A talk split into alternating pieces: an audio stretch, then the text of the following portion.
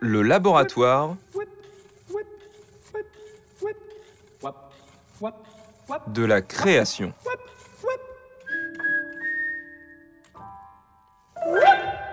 John Adams en majesté. Top Je suis un musicien américain, compositeur. Mon nom est constitué de 9 lettres et de 3 syllabes. Je suis un homonyme parfait du deuxième président des États-Unis, ce qui met un peu le bazar si l'on fait des recherches sur moi sur Internet. Je suis, je suis, je suis. Indice Je m'appelle John Adams. Si on essaye de s'expliquer l'attachement du public et la popularité de la musique du compositeur, un succès qui reste franchement inégalé dans le domaine de la musique contemporaine, on peut tenter d'en trouver les raisons, évidemment d'abord dans la musique elle-même. Prenons son tube absolu, les Charman Dances pour orchestre. C'est une musique jouissive, faite d'une pulsation irrésistible.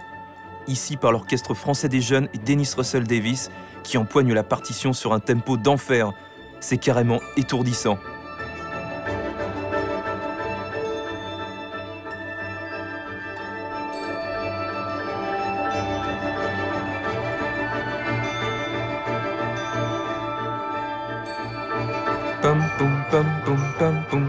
La musique de John Adams est faite, en plus d'une pulsation, d'un cœur rythmique irrépressible, d'un fort attachement à la tonalité.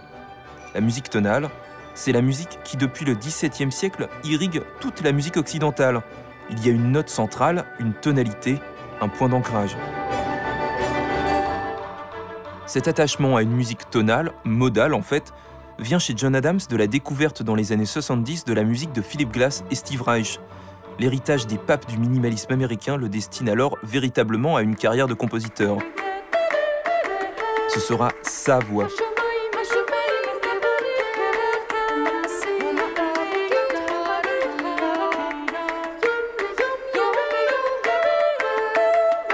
Mais en plus d'utiliser les structures répétées des minimalistes, là où John Adams se démarque, c'est dans sa passion absolue de l'orchestre symphonique.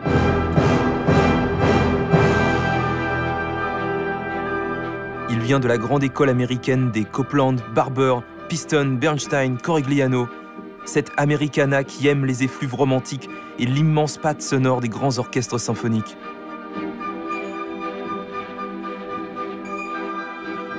Pour preuve de sa maîtrise totale de l'orchestre, penchons-nous un peu sur Harmonie l'Aireux, son chef-d'œuvre de 1985. Dans une œuvre qui prend pour titre le nom du traité d'harmonie d'Arnold Schoenberg, oui oui, celui-là même qui invente le dodécaphonisme, John Adams dresse une véritable symphonie, immense, en trois mouvements très contrastés.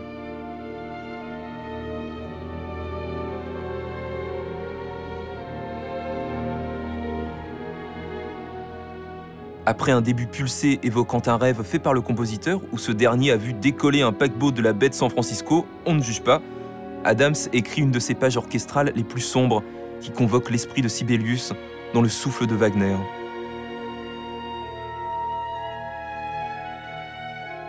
Reprenant pour sujet la légende d'Amfortas, blessé par la Sainte Lance, une légende qui inspira rien de moins que Parsifal, le drame sacré de Richard Wagner.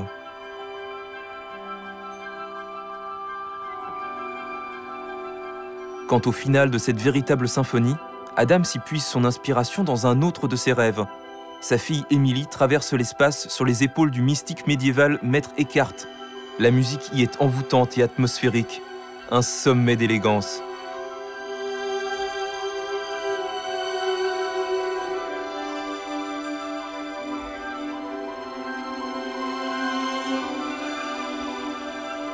Dans ce dernier mouvement de harmonie l'aireux, on entend une longue mélodie suspendue à tout l'orchestre à cordes. La mélodie est un des pans principaux de l'œuvre de John Adams. Pas étonnant que le compositeur soit devenu un des plus grands noms du monde de l'opéra.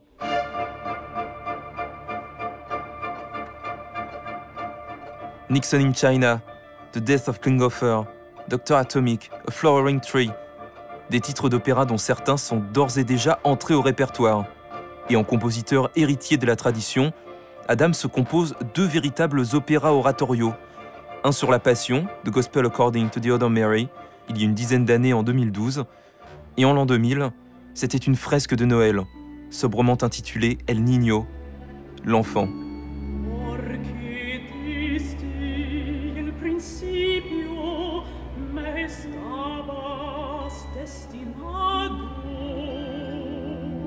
Composée sur des textes bibliques en vieil anglais et des poésies sud-américaines contemporaines en espagnol, El Niño est un des sommets absolus de John Adams. Les mélodies et l'écriture vocale n'ont rien à envier aux grands auteurs du genre, Puccini en tête.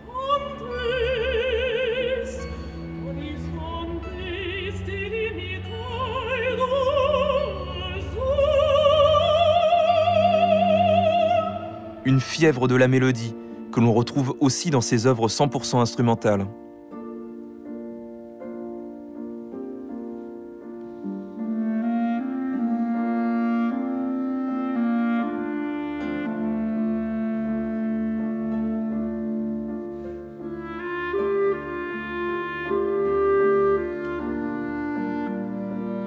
Une douce élégie, d'une tendresse infinie.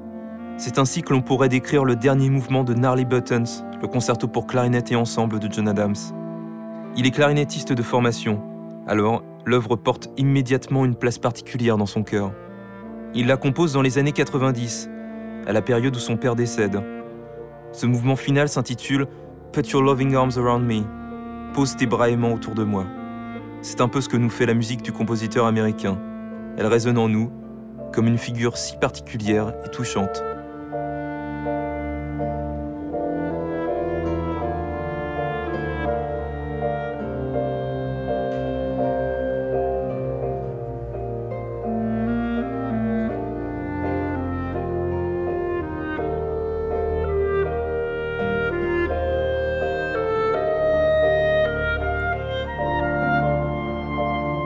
Le 16 mars 2010, Adams vient diriger le London Symphony Orchestra à la salle Pleyel dans un programme qui lui ressemble.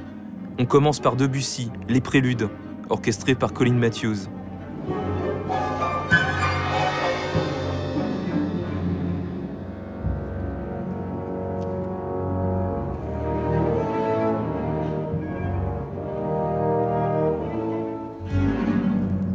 Puis, on part sur les terres ravéliennes, les valses nobles et sentimentales. La troisième valse est si délicate et le phrasé du hautbois est vraiment à tomber.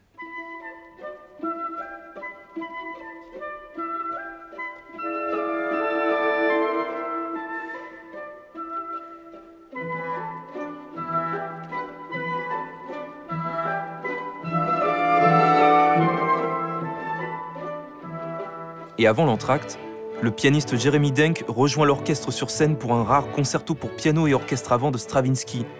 On ne se lasse pas de ce si beau choral.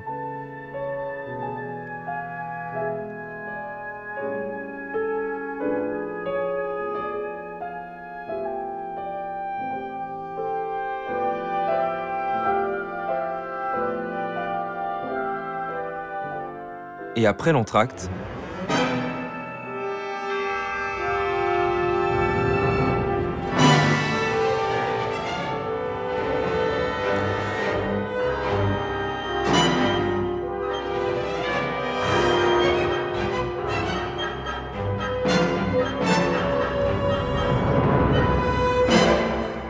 création française de City Noir, un vaste triptyque du maître Adams, un hommage furieusement enivrant au film noir des années 50. On sort son Borsalino.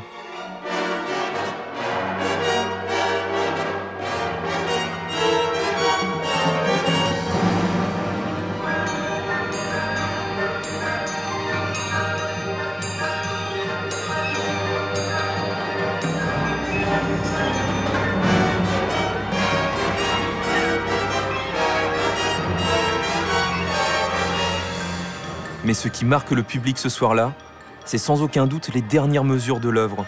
C'est une danse, une transe, cuivrée à l'extrême, qui nous emmène pour un aller simple vers l'extase.